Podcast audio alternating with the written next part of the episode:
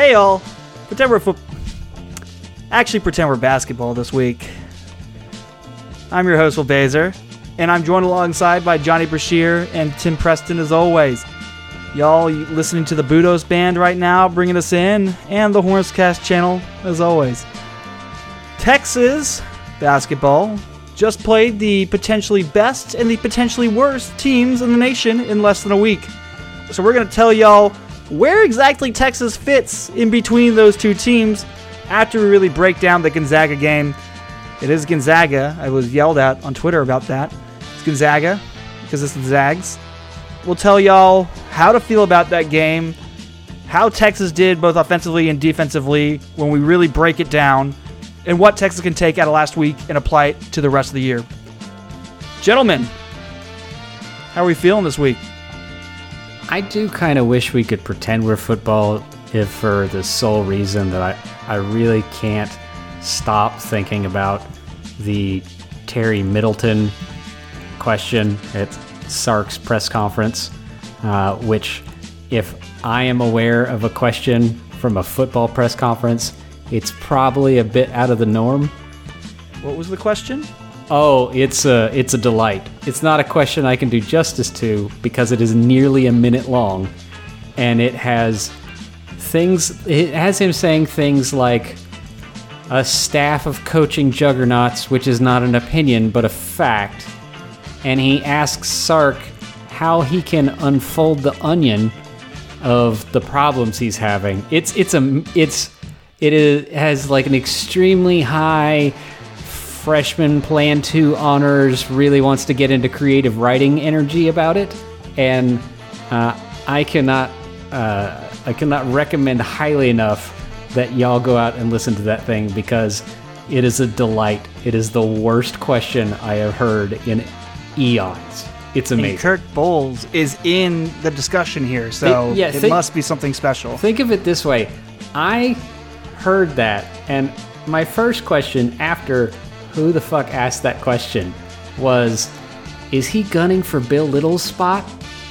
Because it's that super flowery, ass-kissy sort of demeanor that, that Little really does does well. And and so just felt like he was, he's like, you know, that guy might die soon, so if you're looking to hire, uh, I can intern. Well, I'm, there are certainly feelings that many people have after the last weekend. There's that's the first time I was made aware of Horns Illustrated as an entity, and it's because of that dude's question. He did his job. He did. No such thing as bad press. Am I right, Tim?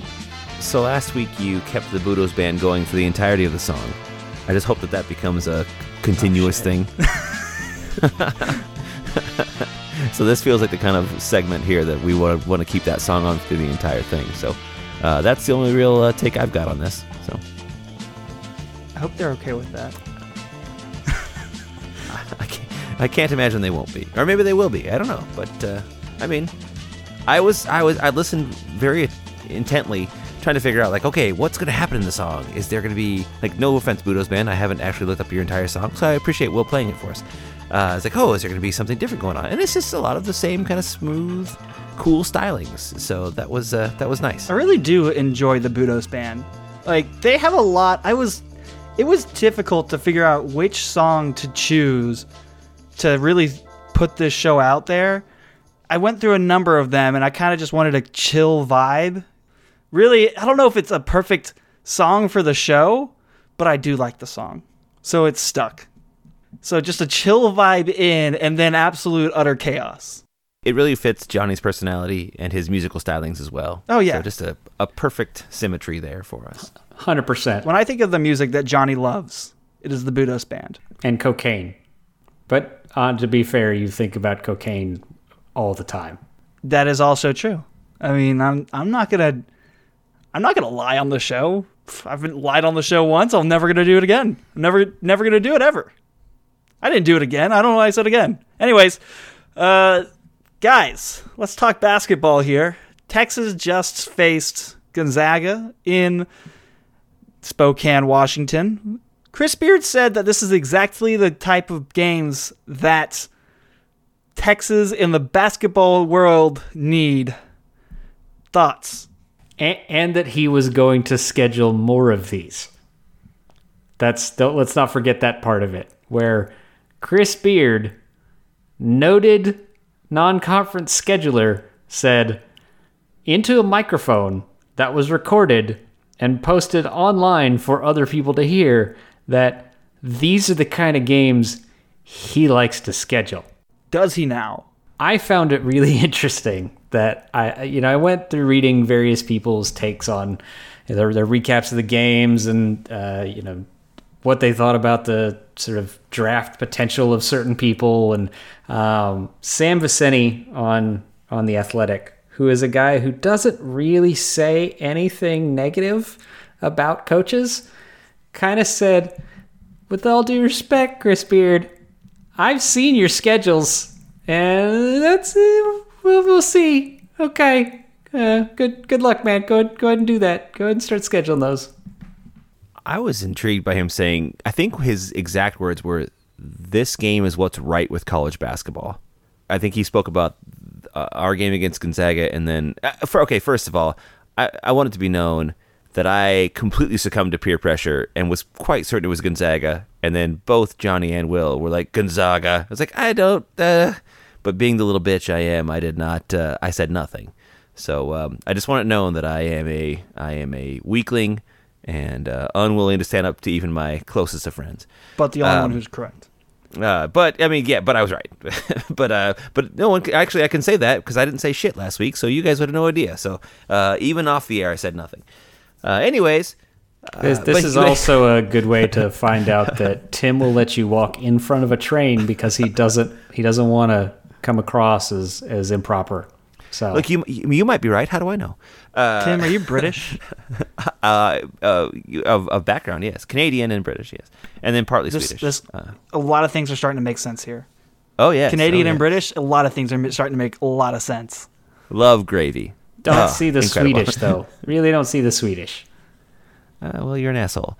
Uh, so, yeah, but... Uh, But I, I just, just I, I don't want to say uh, the hypocrisy of saying that that game and the U C L A Villanova game is what's right with basketball, with college basketball. Uh, it just it hits you right, right, right in the place where you don't want to be hit, and um, you know, as if he's not in charge of these things, as if there's some like, you know, marionette guru who's deciding all the games and figuring, oh, this was our turn to suck. Okay, like oh, I guess it's this this was our year to to not have a great non-conference season, like, eh, no, that's not cool. So, so it's it it's it's yeah, it's again, I his non-conference scheduling is a perfectly legitimate way to do it. I don't know that I agree with it. I don't think it's a great thing to do.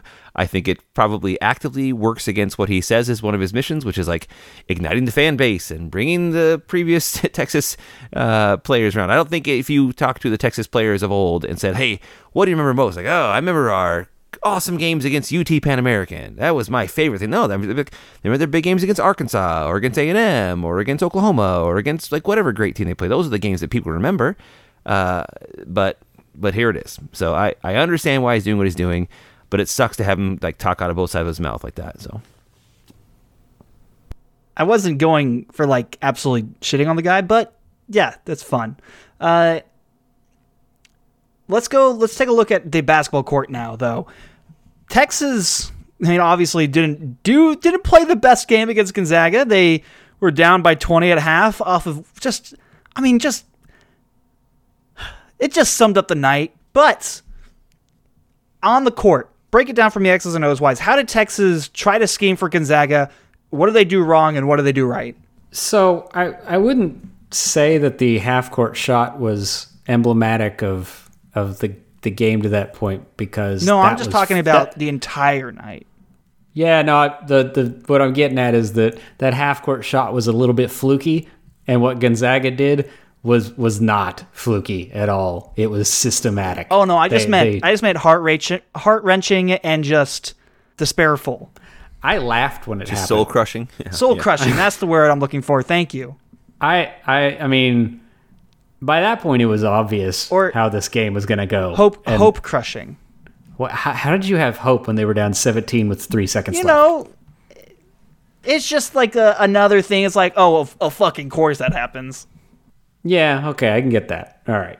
Yeah, so I... How did te- what did Texas scheme for this? Uh, it didn't appear that they did.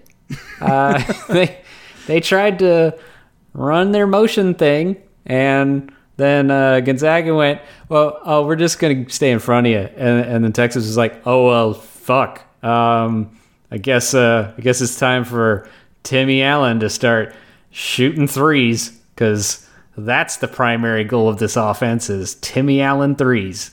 How, and then, can you remind uh, me what his percentage was last year? Uh, he was a career thirty percent guy, give or take, uh, like twenty-nine something. Oh, was it twenty-seven? Okay, yeah, yeah even better. Um, yeah, so um, sweet. Yeah. Uh, Gonzaga basically uh, just said, uh, we know basically what kind of motion you're going to run, and we have superior athletes, and we're going to stay in front of it, and good luck. Uh, see what you can do. Uh, maybe you get past our guards, uh, but then we have a dude with a twelve foot eight wingspan sitting back there, uh, so he could just alter whatever. I didn't see a lot of like interesting wrinkles or uh, new ways of doing things. What I saw was a team with legitimate N B A talent uh, who was playing a cohesive uh, form of basketball. Just dominate a, a, a team that does not really have N B A talent and is still figuring things out.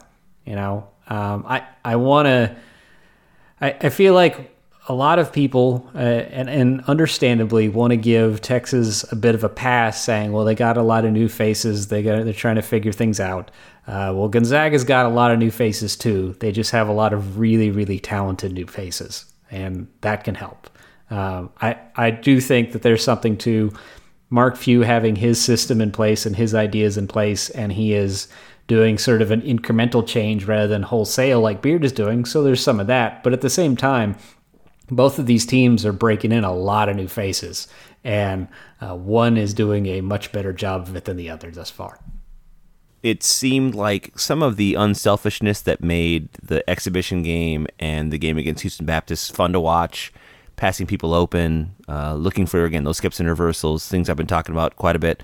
Um, that seemed to be more of a of a negation of success in this game because it felt like people were passing up decently open shots, or at least shots that were going to be about as open as we got against Gonzaga, as you said, or Gonzaga, sorry, um, because of, you know, like like Johnny said, like this the ominous presence of Holmgren, like one of the longest humans in the college basketball game. Uh, that was that was tough there, and I and I think that obviously we're. I don't want to say this is a team that is um, that is missing some type of, you know, Will talked last time about like everyone's an alpha, and and I think that that's true in a lot of cases. Although there are some notable exceptions you can talk about this, but this team just really seems to be missing a guy that would say like, no, I, I would you say is a is an Andrew Jones eighteen or to twenty-five footer a really good look, or is a Marcus Carr twelve footer to twenty footer a good look, or is a Courtney Ramey a good look, or a Trey Mitchell in the, you know, the eight to twelve foot, like like what what is our actual good look? Like what are the looks that we really really want? Like we can count on them, and part of that is, as Johnny said, the growing pains of figuring out who we are and what's going on. But also part of it's like, hey, who's going to step up? Like who's going to make those shots? It was there was absolutely no question for Gonzaga. Like there they, they had no question who was going to take that over, and we did. So no matter what looks we were running or what kind of scheme we were we were trying to go for against them. It did seem like there were there were a lot of question marks amongst our players, like what kind of look are we trying to find? And in some respects, I kind of appreciate that because uh, that that seems to me to be an, ex- uh, an example of Beard not saying like, no, I'm going to tell you what looks we want. Um, so I like that. I, I think that obviously, hopefully, he's kind of figuring that out along with the team, that he doesn't have a preconceived notion of what kind of shots he wants in each situation. So so I take that as a bit of a positive, even though I do think we're going to have to find that. But um, if we were looking for a perfect shot, Gonzaga was certainly a good enough and long enough and athletic enough team that they were going to find their ways to to keep us from that. Um, and it, it it played out that way. And Gonzaga was like, hey, we're going to execute every single time on the floor. And we have a we have our touchdown play that we can run every time. And Texas did not. So Yeah, and speaking about trying to find the perfect, you know, the shot that they want, they're also trying to find the combination of guys that they want on the field, on the on the court. You're looking at the past few three games, I guess, if you're also taking in Texas Lutheran, but trying to find out who's going to stay in for the majority of the game. We're, you know, we usually play the thirty ten game. If you look at Andrew Jones in the last game, he only played seventeen minutes, whereas, you know, he was playing, you know, we were expecting him to play thirty, or, you know, Brock Cunningham's playing twenty, Devin Askew's playing fifteen, Jace Febres is playing thirty, Christian Bishop is playing twelve, and you don't even have DeSu in there. So trying to figure out the correct combination of guys in this system right now is another thing that's sort of how, you know, you have to gel with the new guys. Now, the issue is, is that, you know, they might think they find the five or seven guys on the team that are going to play the majority of the minutes, but they're going to be against some of the worst teams in the nation. It's not going to be an actual competition until Seton Hall in about a month. Yeah, you might find a potential correct combination, but it, you're not going to really know it's the correct one until it's Seton Hall, and that's when it's too late. So I, I watched the first half again um, and parts of the second half uh, to, again to kind of get a sense of things. And I'm reminded of, what was it, about three seasons ago, where Texas made a real commitment to playing super fast. Like, they really tried to speed up. They really tried to push the offense. Like, I think it was Neil Barry's first year where they were really trying to uh, go for, like, a, a, an aggressive style of really, you know, whipping the ball around. And the first several games felt less like that they were uh, running an offense and more that they were robots executing an offense. They weren't really taking in spatial awareness uh, of things that need to happen, or, you know, they, they would pass up open looks because they were too busy trying to whip the ball around the court or whatever.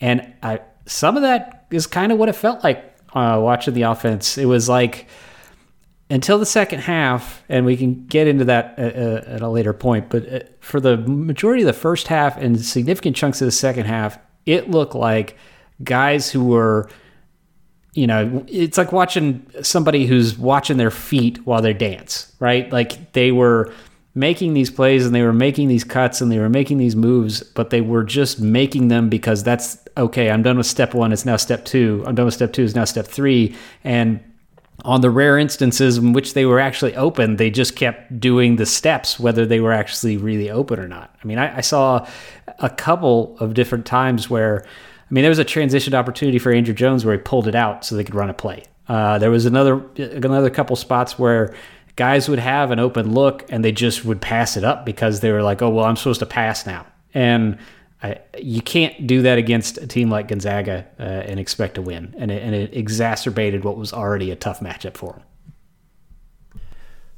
Yeah, well said. I think that if we go to the defensive side of the ball, one of the things that was uh, not great was it, whether by design or whether just, you know, through the sheer will of, of kind of what Gonzaga wanted to happen. We started the first, what, like four to five minutes with Timme Allen straight up on on Drew Timme? Uh, him or Bishop. Bishop did a number of yeah. them as well. But yeah, that, it was it was and one that was not good. that was it was it was sort of immediate what happened. And I don't want to blame the entire game on that on that sequence there, but I, I want to say, like, it was like twenty to eight within the first, I don't even know how long. Like, it was there was it was pretty high scoring in the first few minutes, and, and Gonzaga was was kind of pouring it on, and then it just felt like, you know, once their crowd, which I can imagine, you know, at what what time it was it? It was it was seven thirty at night after a you know after, after a long day of football and kind of doing what college students do, and that I don't know that I've ever seen a more hostile, energetic crowd. Like, maybe I have, I'm not sure, but they were absolutely into it. Like, you can imagine that once they got a taste of Timme kind of absolutely just having his way with our with our interior guys, they were just, it was done. they were they were so ready to kind of pounce on that, and and and in one environment, man, that was it was it was impressive. I don't I got no dislike for Gonzaga, right? They, you know, there's there's plenty of teams I don't like, but they're not one of them, I guess. So Uh, I did. I did think that Timme's act was kind of bullshit. Like, he, Shaka went after him. Like, we we tried to recruit him. Like, we we were not telling him, no, we're not going to happen. He was very upfront with Texas about that he was not interested. So it's not like Texas was like, hey, we think you suck. We want to have Will Baker no matter what. He they they tried to go after him, and he made no bones about that he did not want to go. So this this perceived bullshit of like, oh, you, you know, from my home state school, and you didn't want me, and like, I'm going to prove to you how good I am. Like, Texas wanted you bad. Like, what are you talking about? So uh, I, I thought that was kind of I thought that was kind of lame. But speaking of Shaka Smart, just upset Illinois, sixty-seven to sixty-six, number ten, Illinois. That game was disgusting. I'm not sure if either of you watched it. It was awful. so, yeah, there was. It, it was. It was the opposite of art. Was, uh, there, there were so many uh, turnovers. I watched the first half, and there was just a was, ton of. Yeah. It was. It was very yeah, sloppy. Yeah, I mean, yeah. I mean, congrats to Shaka. I'm. I'm. I'm going to root for him. Like, straight up. Like, people can. People can take from that what they will. But uh, holy yeah. shit! Yeah, Illinois had twenty-six turnovers. What? Yeah. They got yeah. They turned it over on thirty-four yeah. percent of their possessions. That's insane. Yeah, yeah. Well, they they are without Cockburn, but that doesn't really matter. They also the outrated so. uh, Illinois outrated Marquette by I think twenty-one or twenty-six. I don't remember for sure what it was. Yeah, it was a lot. Just, yeah, and Marquette wins. So like, well, it's whatever. Like, it's fine. Like it's by I, twenty, I, Illinois yeah. rebounded by twenty. So I was saying to some other guys tonight, like, if if Shaka thinks of Marquette as a really good college job, like, hey, this is a college program, and I'm going to run it like a college program, but not an N B A factory, I think he can do really well there. I think there were some parts about, like, recruiting guys with N B A aspirations that, like, could play at that level that maybe just didn't fit inside of his scheme or what he wanted. If he can recruit chip on his shoulders guys and and have them in college for a long time, I, I'm I'm rooting for him. Anyways, it's whatever. But uh, back to the Gonzaga game, I I... Timme was fifteen for nineteen. He had thirty-seven. If he has a even an awesome game, would this have been a, a contest? I, I don't know. Maybe he had a, like a no. incredible game. I don't know if he's like mm, if he's no. if he's ten for nineteen. But the question becomes, so that's that just leads me to my next thing. Like, do we have the personnel to keep? Like, what what about of all the things that could have been or not been in that game? Do I think that Texas, no matter who is there, DeSu or, or anybody else, do I think that we could actually match up against him? Or do I think that he would have gotten DeSu in foul trouble just like he got, you know, like he finished against everybody else? I, I'm not sure, but but it, yeah. yeah. I, I think, yeah, I, I mean, I, I would say uh, if DeSu is there, it's probably a closer game. Um, how much closer? I don't know. I mean, it might st- it might still end up being twelve points because Uh, it might not be eighteen with two minutes to go at that point. So uh, is I would guess it's a more competitive game with DeSu, but the, you know, that's speculation. Uh, what I do know is that um, Chris Beard's defense against Drew Timme was baffling. I I don't. I mean, it's one thing to say, okay, we're a no middle team. We're going to try and do this. We've got you know we've got these these various different options and wrinkles we're going to try. Uh, it's another to not tag the roller the first like five times he does it. Uh, it's another that you only decide to double team the dude who's eleven for thirteen like two times. And when you do it, you do it too late. Uh, it's they threw out a two three zone for a couple possessions, just I guess because they were like, fuck it, let's see. Uh, it's I it is super early in this in this year, in this tenure. Uh, so I, I'm not going to overreact, but I am surprised that a guy who is as known for his defense, uh, you know, he's earned a, a, a reputation as a defensive coach. Uh, he did not seem to really have much in the way of wrinkles on Drew Timme. Like he just, it was, you know, it's one thing for a guy to go off from three and be hitting like twenty-eight foot shots that you just, it's hard to defend that sort of thing. It's another when uh, Drew Timme, who is not the most fleet of foot, beats your entire team down to the other basket and sets up position before the ball even gets there, uh, which he did repeatedly. Um, that's a problem. Uh, it's another problem if your guys don't, uh, don't know how to front him effectively, which they didn't. Um, they, they just, they, they have a lot of things they need to clean up on the defensive end, and it probably won't matter against the next four teams because they're all some shade of bad, but it's something you got to see. Like, you got to see them get in position better, to deny paint touches better, to, uh, you know, to actually trap on the sideline like they should, uh, to help uh, help stop baseline drives like they're supposed to. Like, there's just a lot of things they are not doing well on the defensive end. And against a solid team, it's going to be a problem. Against Gonzaga, it's death. All right, so three things. The first is Beard's answer for how shitty the rest of the team was was Brock. Like that, that, that was his answer, which was hilarious. That was, I mean, I, I am I am the biggest Brock fan on this earth outside of probably his family, and even I started laughing when I saw that. I was like, "What? He's what is he gonna pester him to death?" I don't I don't know. Anyway, Number two, my second. The, uh, the person who actually fronted Timme the best, and it, you guys catch who did it? It was, I think it was only one time. Was it was it Ramey? Yeah, it was Ramey. Yeah, yeah Ramey, yeah. So, again, like, Ramey's the best player. Okay, anyways. Uh, and then, even though he shot, like, balls uh, this game. But, uh, and then the last part is, and I think we, we talked about it a few times, can we cure what ails us against the best teams by playing the worst teams? So, if you're if you're thinking about... If you're thinking about, hey, we, we need to gel, we got to figure out what our right shots are, we got to, you know, really hammer down our, our rotation. I, and and and DeSu will be back when we play Northern Colorado, so I'm excited about that. And, and a lot of things can, can be there.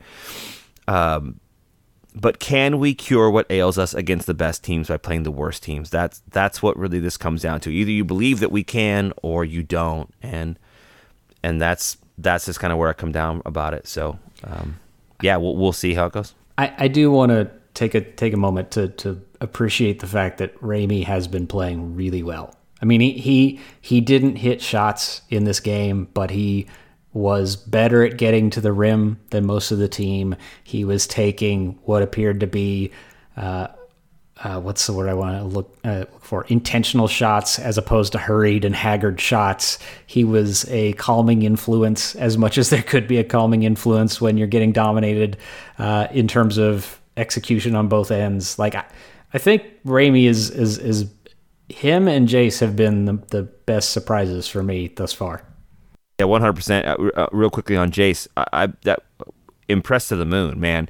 He looks athletic. He looks fast. He looks skilled. He's done a better job of getting inside the lane. He's he his body looks great when he's rising for threes. It doesn't like there were times in the past where when he would shoot and it'd feel like, wow, like what's happening? And like it was so fast, but like it's almost fast simply for the sake of being fast. And this year, it just it looks much more calm and under control. He looks he looks really good. Um, yeah, he looks really good. So I'm excited about I'm excited about Courtney. I do think he's our best player. And I'm excited about Jace as well. That's that's something I would not have guessed a week and a half ago. If you had asked me ten days ago, I would have said I think Andrew has a chance to be the most, to be the biggest beneficiary of this type of offense that will kind of help him to say, hey, we're going to put you right in the spots that we want you to be in. And I think that that's been Jace to this point. We're like, hey, Jace, this is what we want for you. This is exactly what we want you to do on defense. And he's been up to the challenge, so I'm excited about him. Like the game has slowed down for the senior, right? Well, I mean, I think yeah, I don't think it was super fast for him the last couple of years. Um, he slowed himself down. He, yeah, I, I think um, I think if we're going to take away, a, you know, I mean, there's not a lot of takeaways we can we can take so uh, going forward, but one of them is that if we're looking at rotations, it does appear like Beard already trusts Jace more than he trusts a lot of other people because, you know, Andrew didn't play much in the second half and Jace played more. Uh, you know, he's he he seems like a guy that Beard is, is relying on more than some others. And I, it's not surprising that Jace is going to benefit more from having a bunch of good passers on the team. The best shooters on any team will always benefit on a team that has more. You know, the more more is more as far as uh, as far as that's concerned for a shooter. So. Storylines like that are interesting coming out of this game and going into the rest of the season. What other storylines coming out of this past game interest you going into the rest of the season? I want to see, uh, well, I do want to see what DeSu does. Uh, I want to see how they deploy him because as much as I'm interested in, in what he's going to do, and he will definitely help the team, it's not a situation where I feel like inserting him into the lineup like reshuffles everybody into the, their natural positions or something.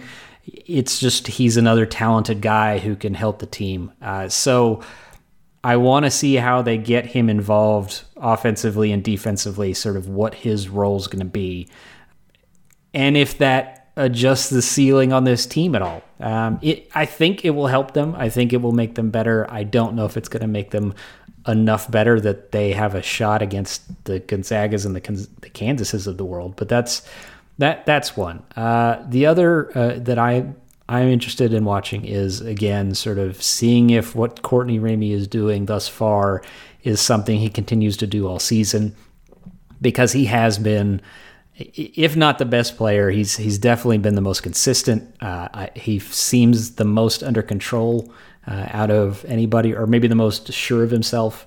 So um, yeah, those those are those are the two for me. That, that that's what I'm looking for early. Well, with DeSu, he's supposed to be one of the best rebounders out there, right?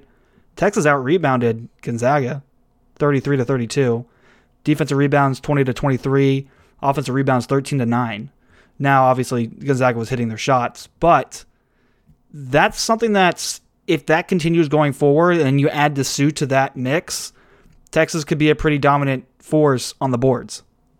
Yeah, I guess. I mean, it's it, it, they, they could be. Uh, I guess my question is, how much does that move the needle? Because if their offense is still not generating high-quality shots uh, and their defense is not keeping guys out of the paint, rebounding helps, but it it's I don't really feel like rebounding is so much their problem. So it's like, the marginal gain there is fairly small relative to getting a dude who can knock down a bunch of threes, or, you know, can always create his own shot uh, in any given situation. Like there, there's other places where I feel like they have a bigger need than rebounding. Tim, what are you, what are your thoughts on storylines? Well, I really have one consistent thought. Uh, I hear Johnny talk about how the offense okay. against Gonzaga was not great, and he's accurate. I do think that this team has a chance to be pretty good offensively. I really, I like our pieces. My question is, is, is Beard's head going to explode? That's the storyline that I would like to watch. Is Beard going to just like lose his shit and just, just not be able to handle it, as he, in my opinion, comes to realize the best outcome for this Texas team is like an eighty-two seventy-two win. Against other decent teams or good teams, I think this is a, this is going to have to be an outscore you team. This is not going to be a team that says, "Hey, we're going to win a rock fight. Hey, we're going to be the team that just that it, it, you know after after this after the scrum, we're going to be there." Uh, it, you know, if we have to like hunker down and get you know three or four stops in a row, like that's just not this team. But I do think that we have the offensive firepower, and I I like I I like almost like other than Brock. You could tell me that any guys on our team are, are and Avery, of course, but like anyone else, we bring a lot of things to the table. Like you saw, of course, it was garbage time, but you saw with Askew, man, Askew's quick. And if he's, you know, having a chance to kind of hunt some of his shots in the mid range, that could be there. I still think that, that Marcus and Andrew and Courtney and Timme are going to have an opportunity to be, to be playmakers. I, I think we're going to have enough shooters if he does find those minutes for Jace. I, this just seems like a team that's going to win eighty-two to seventy-five or whatever, even against decent teams. But will Beard be able to handle that? Because I think if you had said that about Barnes, like like when push comes to shove, that just it was so against his D N A of who he was as a coach that he wasn't able. He just never was able to say, "Hey, I see the benefits of Jacobin Brown over Justin Mason," or "I see the benefits of of Sheldon McClellan over." Oh, DeMarcus Holland, or I see, you know, the, the benefits of, of Jay Lucas over Doge Balbay. And it just, that just was, it, he just was never able to do that. And so Beard is cut, I think, from, from a pretty similar cloth to Rick. Will he be able to handle that when it's there? If he can, I think that this team could be actually a lot of fun as they, as they explore what they can be offensively, just because they're, But if they if they try to fit themselves into, hey, we're going to be a defensive stalwart, we're going to take on Beard's identity, we're going to be a no middle, or we're going to be like a, a pain in your ass defense, like we should play hard, we should do what we can. But obviously I think that offensively we're just much more talented on that side of the ball than we are defensively. And is Beard able to make personnel decisions based on that? Is he able to build a system based on that? Is he able to you know, decide who should or shouldn't be on the court in tough situations, or if someone makes a mistake defensively. But if they can help us offensively, you know, what do we do? So that at, at this point, that's my that's my biggest question mark, because I'm really fascinated to see that storyline play out. So we just saw Texas, as I mentioned at the beginning of the show, play the potentially best and the potentially worst teams in the nation in Gonzaga and Houston Baptist. Between those two teams, there's a lot of space. Where does Texas sit between the two teams? I mean, they're clearly closer to Gonzaga than they are to Houston Baptist, right? Like, I, I want to couch the concerns I have in the perspective that I think even if this team doesn't figure its shit out, it's still probably going to be, like, at worst, what, fifth place in the conference, right? Like, it's it's still a very talented team. It should still beat the teams it's supposed to beat. It should uh, win most of its games, even, you know, even in conference play. Um, these these concerns I have are less about what are they going to do against Kansas State and more about what are they going to do against Kansas, right? So um, I don't see this team falling out of the top twenty-five unless something, you know, abysmal happens, something cataclysmic. Uh, so you know, that puts them way closer to Gonzaga than Houston Baptist. Um, but at the same time, I, I haven't seen anything yet to tell me that that they are going to contend against Gonzaga or, you know, Kansas or maybe Baylor. You know, their early returns are pretty promising, like, or Michigan for that exam, you know, that matter. They're they're just not quite there yet. Um, and so that that's what I need to see them prove. So, Tim, you were talking about how the defense, it's not going to be a defensive team. It's the offense that's going to carry this team. What does Texas need to tweak to get closer to Gonzaga, Gonzaga you know, from where they are right now? Well, there needs to be an identity as far as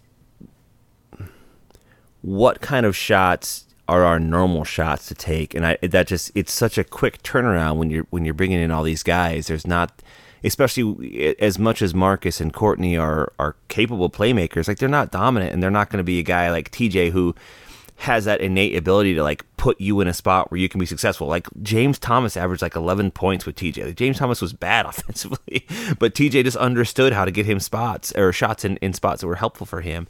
And that's just kind of not the case. But I do think that a guy like Andrew and Courtney and Marcus and Timme and Trey, and hopefully, as as as Devin kind of gets more and more comfortable, we we're gonna have five or six guys that can really create looks for themselves and for others. Now, what looks are those, and how do we how do we grow to rely on those? So against a, you know, under Shaka, f- for us, so often we just absolutely relied on the spacing that Jace and Andrew and Courtney provided. Is that what we need in this offense? Is that kind of who we need to be for? for our offense to click? I'm I'm not so sure. I think maybe like utilizing Andrew and, and maybe Jace and Courtney more as cutters, more as guys who are looking for their shots in the mid-range. If if that's what we can find. I actually kind of liked how Jace found his shot a little bit and like got into the lane and got fouled against Gonzaga. I, I think that, that Timme Allen, you know, conversely, I think that if, if Timme Allen can be a guy who, I know that obviously his shot's not very good. It was it was quite ugly actually when he took those shots from the outside, but a couple of them fell, so we'll take that. But I just, how how can we get closer to them? Like, who are we? What is what is actually our identity? And not just like, hey, this is a system that we run, but like, hey, no, these this is how we can move and, and build some of those looks into, all right, well, Andrew, we feel like seven out of ten times Andrew can hit this shot if we get him a look between seven and fifteen feet, and that's good. Or Courtney can do the same thing. Like eight out of ten times Courtney can can find this mid-range jumper, and he's going to be fine. Now, if that number drops to three out of ten or four out of ten, then that's that's a kind of a losing proposition. So so, but but we just don't know what that is just yet and how that works because we haven't really seen so many of these guys play together, and of course we're missing that dominant rim running big man that that's been such a such a bailout for us for the last, well, basically the entirety of Shaka. So so without that and without some of the other penetrating looks that we've had uh, with Matt, even as Matt was pretty inconsistent, I do think that that they just they just kind of have to figure that they they have to figure that out. Now, can they figure that out against some of the teams that we're going to play? Fingers crossed. Uh, but but yeah, I mean, it, we just we just won't know. And maybe we'll look fifteen games from now and say, you know, it just doesn't fit. It's just not there. We needed a Matt Coleman type who was more dynamic athletically, or we just we should have brought in a guy who, you know, I, God, I can't even think of like who it would be. I feel so stupid thinking uh, like Doug Monte Gottlieb. Morris. Yeah, my, my platonic ideal of a of a college point guard. Yes. Yeah, yeah, like a eleven point eight assist kind of guy or whatever, and and that guy probably just didn't exist in the same way that we just couldn't find a rim protector in the portal. But but it, it and it's it's if we missed if we missed our high ceiling because of that, fine. But I, I don't think that this team is devoid of offensive talent. They need to figure it out, and some teams do figure it out and some teams don't. So if they do, cool. If not, eh, you know, that's that's the gig when you bring in seven new guys uh, in a in a year like this. So yeah, I think I, I've been banging this drum, and I'm going to continue to bang this drum. And I feel like the Gonzaga game really put an emphasis or an exclamation point on it, that a team with good offensive talent, which I, I agree with Tim that this is a team that has good offensive talent, is better suited by getting out and running and set and trying to get into whatever it's going to do before the other defense is set. And that is not Beard's historical M O.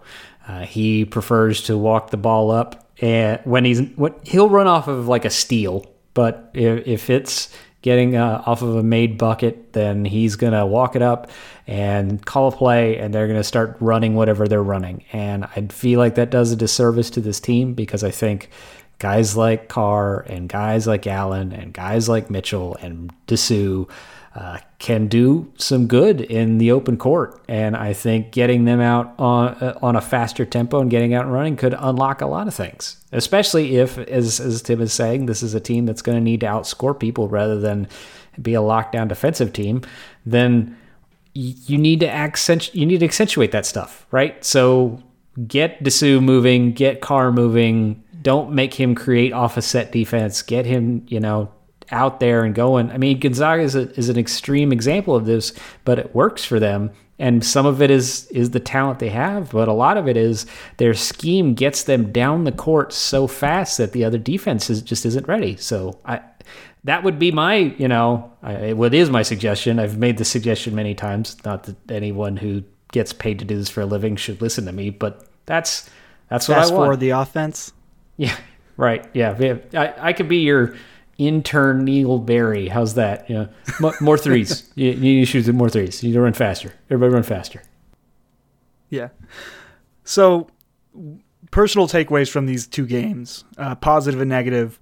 Combine the two opponents gives you an average team. What are your positive and negative takeaways from these two games? So, kind of uh, in an intangible sort of way for me, I guess I'll take it on both both fronts with that. But yeah. Again, because such such a dichotomy there, so it's hard hard to take any like really hard and fast data sets from what we see here. I, so from a from an impalpable way, I guess the the biggest positive for me, man, they they stayed together. If you watch the timeouts, if you watch I mean, in, against Gonzaga, they were still engaged. The coaches were coaching hard. They were still like substituting guys in and out. I thought that was positive. That players were were just had that that. positive energy as they came through. That's that's tough when you're getting your ass kicked. When that environment's like that, that you can't really overstate that. And I think that obviously, when you compare that to Texas football over the last few weeks, you, you see what that can mean. Like that that belief and that, hey, we're gonna figure this out. We're gonna be okay. We're gonna it, it'll work out as we as we continue to bring that energy and that commitment. That was I'm excited about that, and that's something that I think is a really good thing considering. You know, you think about the the West Virginia game a few years ago where West Virginia just absolutely shellacked that Shaka team and just sort of the give up that seemed they're like, oh, man, they just they just la- rolled over. And there was certainly a chance that Bolton hits that three-point half-court shot uh, at the buzzer. Like, I, you could see Texas just rolling over. But I think Texas won the second half, and part of that may well have been that Gonzaga kind of called off the dogs, uh, pun intended, I suppose. But but from the other standpoint, they, they, Texas did win. They they did win the second half. So that's that shows a team that, that has some fight and spirit. So that's a positive for me. A negative is um, uh, for a defensive coach that Beard is, I haven't really liked the actual the actual system that he's run so far. I'm not sure I agree with just about any game so far that he's called defensively. if you had said beforehand that either Bishop or Timme was going to be relied upon to to be that kind of player, I would have said you never, ever want to put a six six Timme Allen on Drew Timme. I don't think you want to put a guy like Christian Bishop, who we were going to rely on for being a defensive rebounder and our biggest presence. You don't put him on Timme. Like, you double team Timme, you make Timme be a passer, and you figure that everyone else is going to make it work. And he didn't do that almost the entire game. I mean, like, Timme just had like had one-on-ones, or if we did bring help, we brought help so late that he was able to kind of already be in his shooting action. And it was just like, what what is this? Like, why would you make that decision?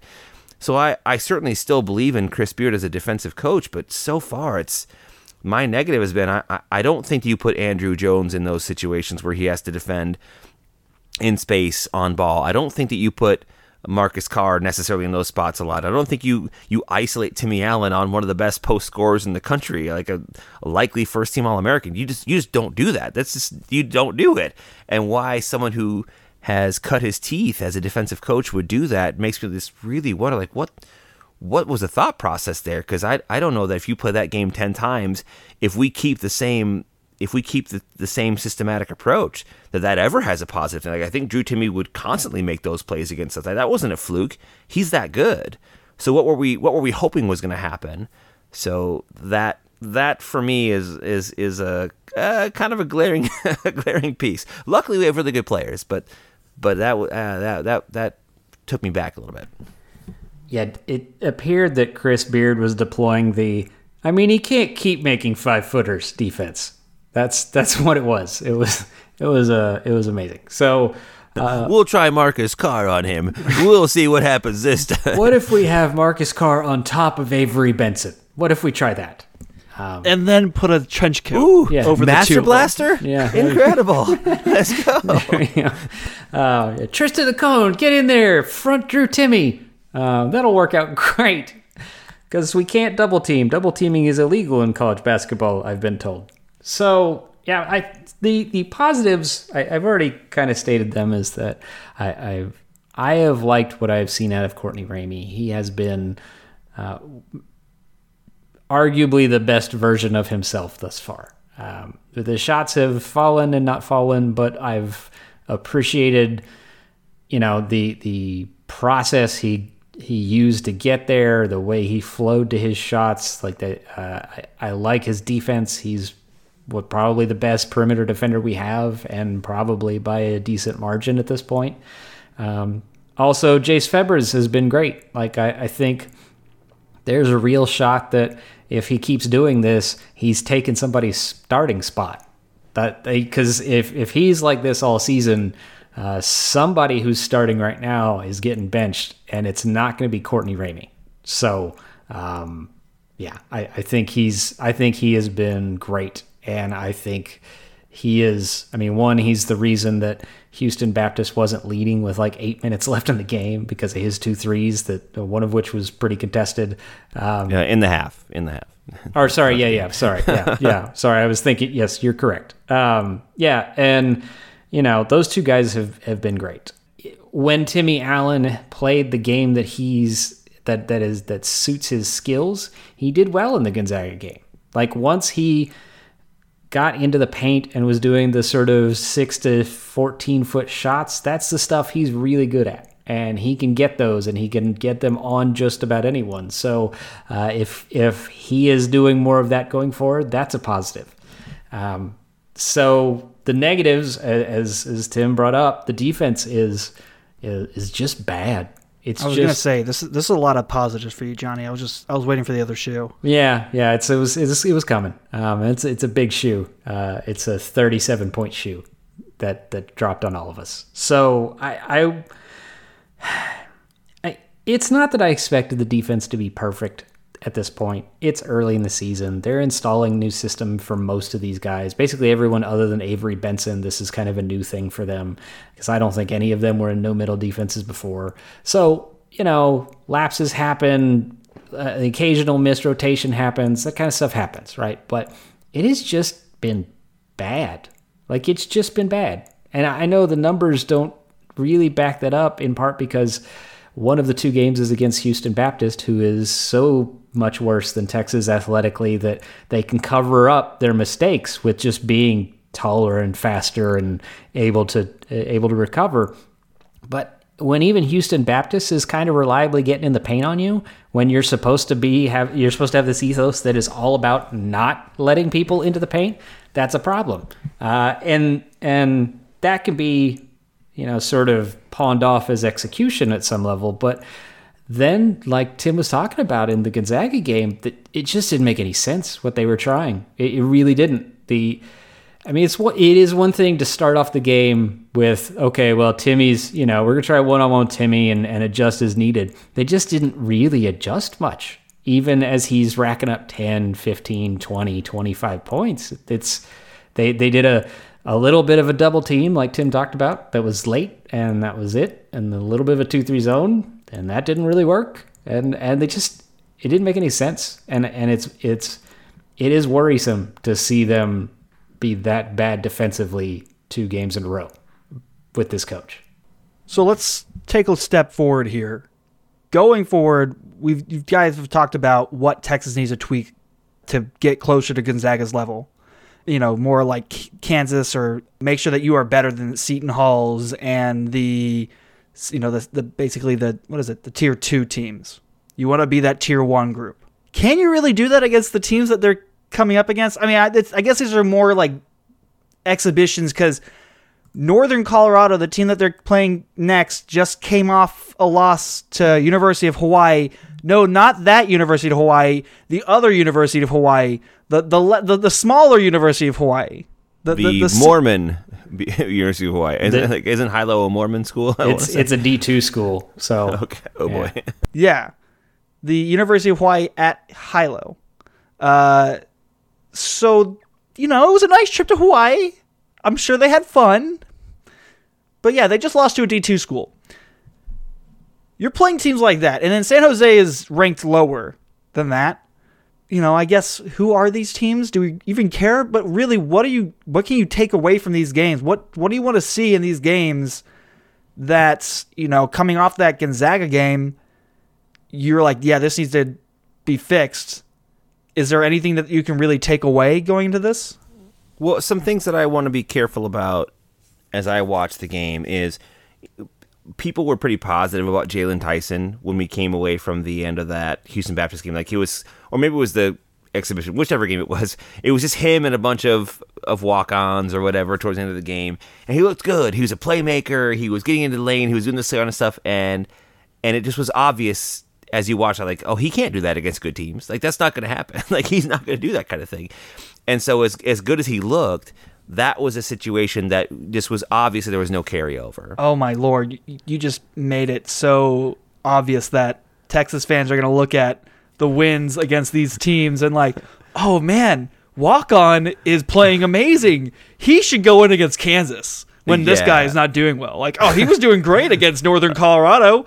Let's yeah. throw him in. You know, when when Marcus Carr is struggling against Kansas, well, pff, Lincoln was, Lincoln was, uh, or Lycan. Lickin? Lacone, whatever it is. Lacone yeah. was doing great against Houston Baptist. I, I like Lickin. Let's just do that. I know it's wrong, but we'll just do that from here on out. So you, we, we can. I talk to my players all the time when I'm coaching them, and obviously, again, as we've said a number of times, a high school tennis team is entirely different than a Division One college basketball team. Is it? But one of the things, yeah.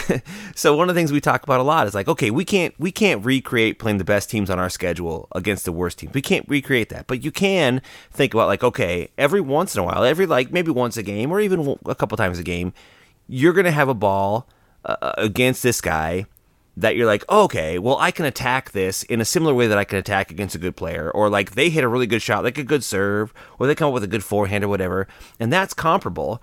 And when we do get those looks inside of the games against players that we should beat, we have to maximize those. Like, you've got to maximize those looks, because you just we can't recreate the best teams we're going to play against in practice. We're just not good enough. So how do you find Op- opportunities against everybody on your schedule to say, okay, I can't work on this, but I can work on this, and it will help me against the best teams? And throwing Jalen Tyson out there as a playmaker uh, it, it, that's not going to work. That's that's just not going to be what it is. Like saying to Christian Bishop, like, okay, here's the ball at twelve feet.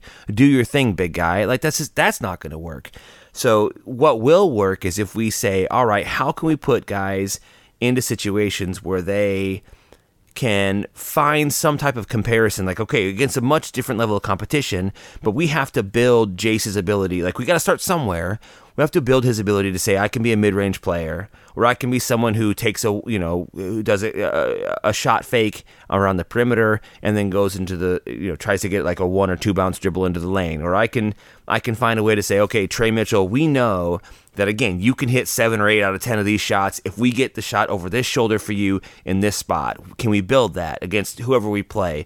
Okay, Andrew Jones, we know that you, you know, we, if we find you on this reversal or this skip, or if we find you around this curl, you can have a one bounce dribble into, you know, kind of like a hard bounce twelve footer mid range, like whatever it is, whatever it is. Are we building those shots, or are we beating teams so badly that we're putting in guys, we're putting guys in situations that they just, that are so completely foreign to what they would be in against the best teams that it just won't matter?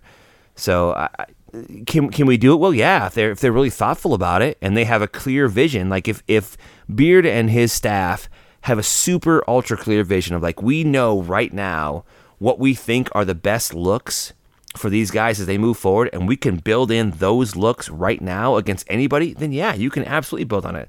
We can work on first first ball shot combinations for my for my tennis players. Hey, we're gonna put a, a a serve into the into the corner on the do side, and they're gonna give us a shot back in the middle of the court, and we're gonna go we're gonna go inside out forehand to the to the ad side. Like I can build that into my game, but that's because you'd have to have that understanding beforehand.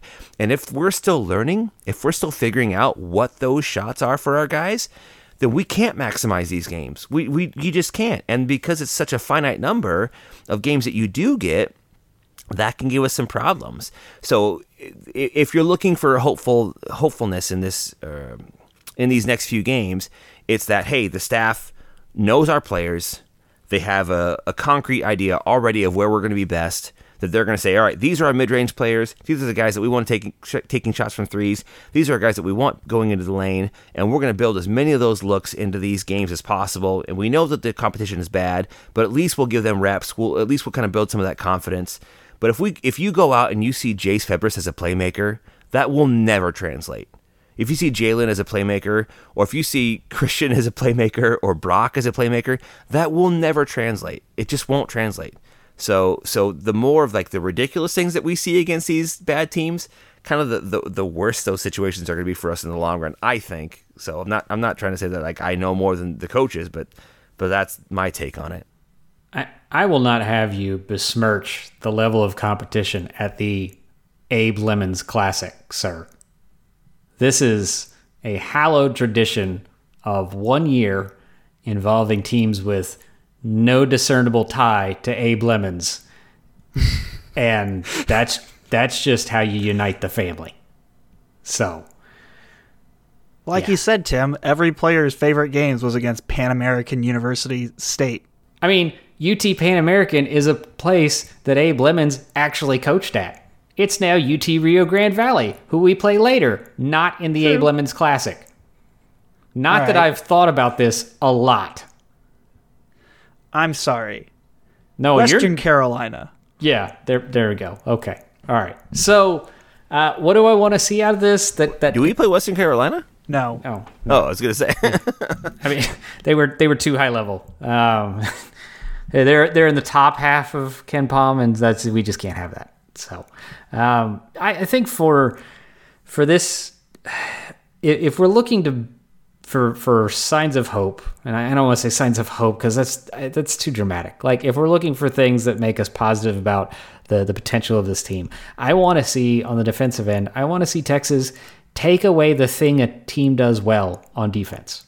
And I know these are pretty bad teams, but they still do some stuff well. Like Northern Colorado shoots a pretty fair amount of three-point shots, and they're making a pretty high percentage. So it'd be nice to see them, one, push them into Uh, tough shots, or two, deny them those three-point shots in the first place. That would just show some sort of not only uh, defensive intensity, but specificity of game plan against who you're playing against. And they may not do that just because it doesn't really matter. Like, maybe they want to spend all of this game working on the offensive side of things because they're sort of practicing against air here. But I, that would be something I would want to see, because the, the best programs take even these position these these bye games and they use them to try and work on specific things. And I, I want to see some level of coherence to the defense, consistent coherence to the defense that I just I haven't seen thus far. So that for me, that's that's where it's going to be, especially because we have a coach who is noted for his defense. So I want to see some defensive improvement. I, I don't have a tennis analogy here. I'm sorry. So do we want to get into the history of Northern Colorado? If Avery Benson's pickup three three quarter court volleys are not as strong as we think they can be, we got no chance. No chance. True. True. His hair Johnny. would be glorious to watch. And like unstoppable, yeah. As as he's running across court, like some kick serves for days. Come on, let's some do sort of, you know, pre-balding Andre Agassi kind of thing going on there. If he comes out in jorts, uh, I'm all in. Yeah, that's yeah. He, we really do need to have. I mean, maybe in the, the game in the Greg, just have everybody come out in jorts. It'll be the Avery Benson Classic against. Uh, Uh, it can't be against Tech or Arkansas Little Rock. It's got to be against teams that he did not play for previously. So, Johnny, instead of breaking down Northern Colorado, can you tell me a little about the history of Greeley, Colorado? I mean, other than that they basically invented Al Qaeda. No, no, I don't have anything for you. Uh, um, what? Uh, yep, yep. I I would strongly recommend anyone uh, who who likes that sort of that sort of thing to go buy The Looming Tower by Lawrence Wright. He's a Texas alum. He wrote for the Texas Monthly forever. I think he still does on occasion. Uh, it talks about Sayyid Qutb, who was in the, I, I want to say it was the nineteen forties at this point. It might have been the fifties. I think it was the fifties. It was nineteen, nineteen, late nineteen forties, early nineteen fifties. Yeah, yeah, it was post-war. It was there, for, it was there in nineteen forty-nine for half a year. Yeah, that's right. And so, uh, yeah, he was uh, a, a conservative uh, Muslim who came to the U S for, was it to teach or was it for school? I forget. Off the top school? Of my head. Yeah, for school. And um, the the ankles on the women in Greeley, Colorado offended him so that he went back and uh, wrote a number of papers that became the foundational documents for the Muslim Brotherhood and, you know, Al Qaeda and ISIS. And so thank thanks again, Northern Colorado. You invented ISIS. Greeley, one of the most conservative counties in Colorado, was dry until the nineteen seventies in a state that has cores. So, yeah. It's a it's a really good book, by the way. Yeah, like just in all seriousness, it is an amazing book on sort of the history of, of uh, Islamic fundamentalism all the way up until nine eleven, basically. But San Jose State. Uh, let's, Pretend let's we're Al Qaeda they... for the next hour. I'm sorry. Was that no? No. Is that going to get us on a list? That's probably going to get us on a list. But okay. San Jose State, the three hundred thirty-first team in Ken Pom. Do we want to even go into it? I mean, it is the third most difficult game we'll have faced at that point. So there's that. Because they, Northern Colorado is one hundred eighty-third. Yeah, they're second most difficult. So that's, you know what, you're right. Yeah. This is the third most difficult game Texas has had so far. So with that in mind, what do we, is it the same thing? Just, I mean, it's, if, if you want a fun fact, it's coached by Tim Miles, who once coached Nebraska for a few years in a prolonged bout of mediocrity. And now he's hanging out in downtown San Jose, coaching there. Cool. I imagine yep. housing prices are a bit higher there than they were in Nebraska. I think Adobe's headquarters is there in San Jose. I'm pretty sure. There are a lot of headquarters there, yeah. Including the N H L team, the San Jose Sharks. Yeah, Teemu Selanne. Let's do this. All right, guys. I want to, you know what? Let's end this off on a, on a high note. Give me a Scott Drew fun fact. Well, I've got a I've got a movie quote, so I'm going to let Johnny do the fun oh, fact. Please do. You put me on the spot here. Um, How does it feel, you son of a bitch? Piece yeah. of shit? Fuck you, Johnny. So this is this is what it's like when, when you get past his false modesty and how he won't correct anyone and how he's super Canadian. Is you get like two drinks into him and you just he starts calling your entire ancestry terrible things. It's just awful. He's a really terrible human when you get any amount of alcohol in him. Like, are we talking about Scott Drew or Timme? Timme. It's definitely Timme. Oh, okay. Timme. Yeah. Uh, uh, yeah. Uh, uh, Scott Drew has a, a poster of Sayyid Qutb on his wall. How's that? Oh. Is it is this sort of like a?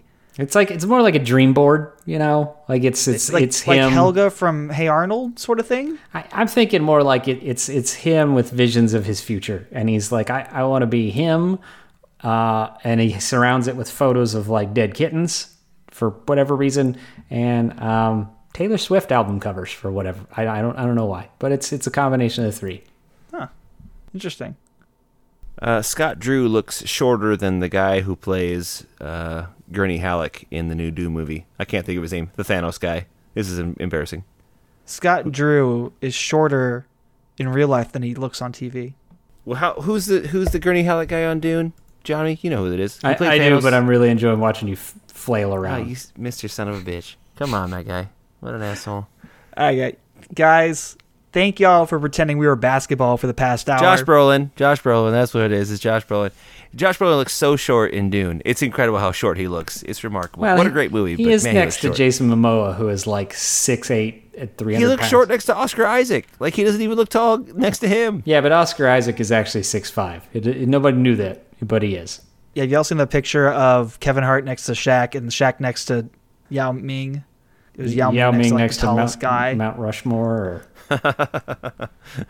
what that that that hotel in Dubai or whatever. Yeah, yeah. Anyways, I've been your host, Will Baizer. You guys can find me on Twitter at W I L L B A I Z E R. Johnny Brashear, where can we find you? Uh, on Twitter at BitterWhiteGuy, on Substack at bitterwhiteguy dot substack dot com, uh, and and and here also here. Yeah, and uh, Timme. Yeah, on uh, Twitter on at Inside Texas Hoop, no S, and on inside texas dot com. We have an awesome community. We would love to have you there. Come join us.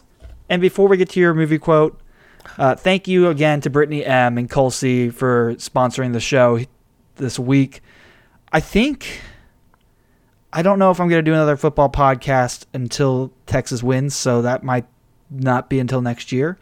If that is the case, I will definitely be pausing Patreon payments until then, uh, just because, you know. It's like a hunger strike, but money. Yeah, yeah. Anyways, Timme? This is for all you new people. I have only one rule. Everybody fights, no one quits. If you don't do your job, I'll kill you myself. Welcome to the Roughnecks. That's my favorite Rudy quote. Right there. Timme, you just nail it every every week. Every time. You're welcome, guys. Thanks. You're welcome. Thank y'all for listening. We will see y'all next week. Hook 'em. Hook 'em horns.